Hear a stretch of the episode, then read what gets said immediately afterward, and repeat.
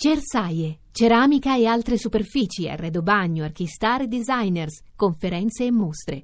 A Bologna dal 26 al 30 settembre.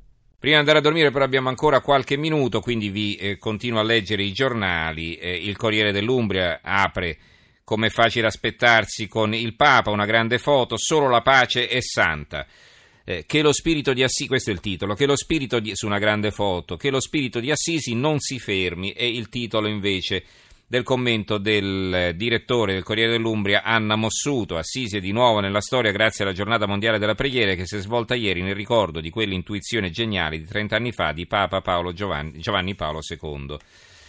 L'avvenire, Papa, pace, la forza dei disarmati, il Papa, affidiamoci a preghiere e dialogo, il richiamo di Francesco all'incontro tra le religioni ad Assisi, non c'è un Dio della guerra, l'appello finale, ascoltiamo il grido degli innocenti.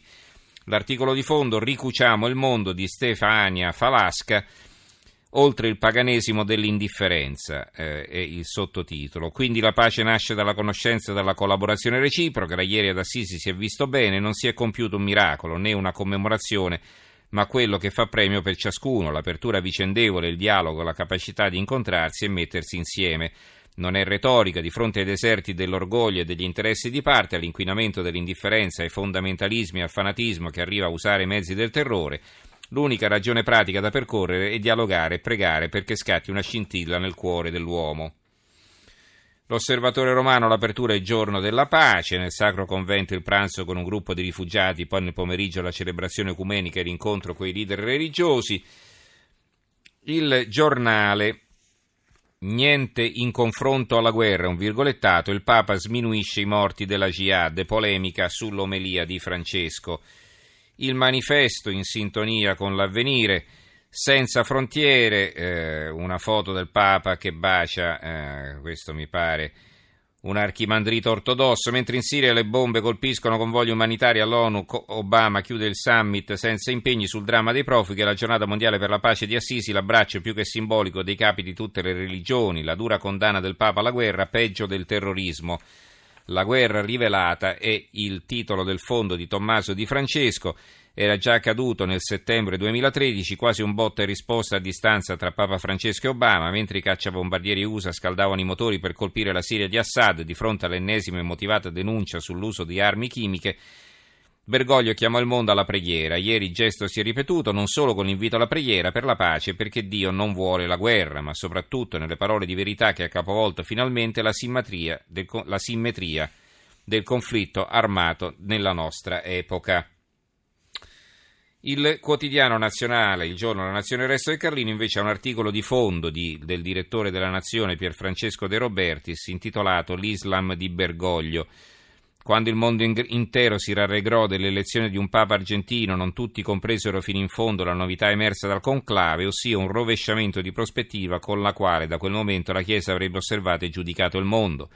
Ecco ciò che sta capitando nel corso di questo pontificato ed ecco spiegate certe prese di posizioni di Francesco, tipo quelle emersa prima e dopo l'incontro di Assisi, quando il Papa ha richiamato tutti non solo sulla temuta da noi occidentali emergenza terrorismo, ma anche sulle molte guerre dimenticate sparse per il pianeta, che come aveva già ripetuto in passato Bergoglio danno origine alla terza guerra mondiale a pezzetti un ribaltamento della prospettiva che in qualche modo sconcerta una parte della società occidentale lascia la mare in bocca a chi, comprensibilmente, si sente minacciato dal califfo alle porte di casa e pensa sempre al grido di Allah Akbar lanciato dai fanatici islamisti prima di farsi esplodere.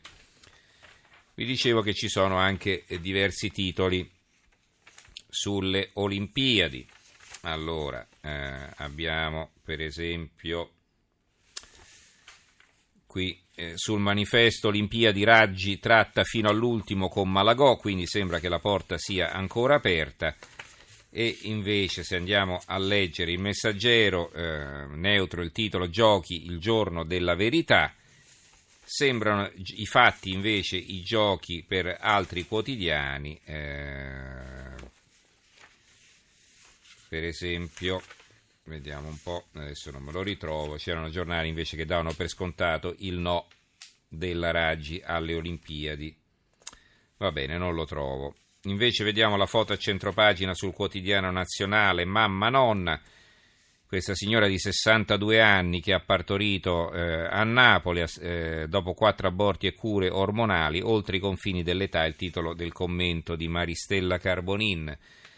Io mamma a 61 anni ho pensato a tutto, è un grande titolo sul mattino di Napoli, Caserta, parto record in caso di morte, nipoti, eh, famiglia affidataria.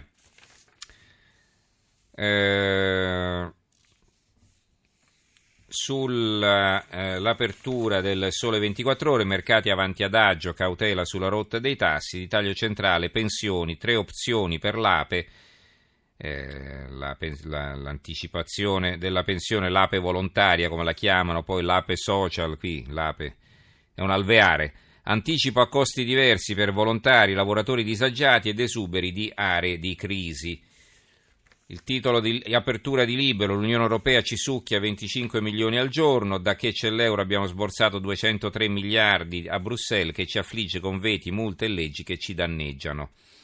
È uscito il nuovo quotidiano di Maurizio Belpietro intitolato La verità, per la, veri- per la verità appunto è il secondo giorno Indagine sui finanziamenti al consulente di Renzi e Pinotti è il titolo di apertura. Nel fascicolo per bancarotta sugli ex soci di Babbo Tiziano compare anche Roberto Donnini che ha curato la campagna elettorale di Matteo e adesso è nello staff del ministro della difesa.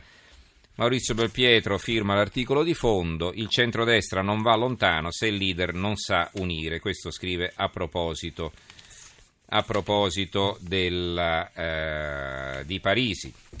E infine una notizia, una bella foto di Bebe Vio, vincitrice eh, di una medaglia d'oro alle, alle Paralimpiadi eh, in Brasile, Bebe contro la meningite, eh, quindi eh, c'è la sua campagna, testimonia la campagna per la vaccinazione contro la meningite, lei che per colpa della meningite ha perso le braccia e le gambe.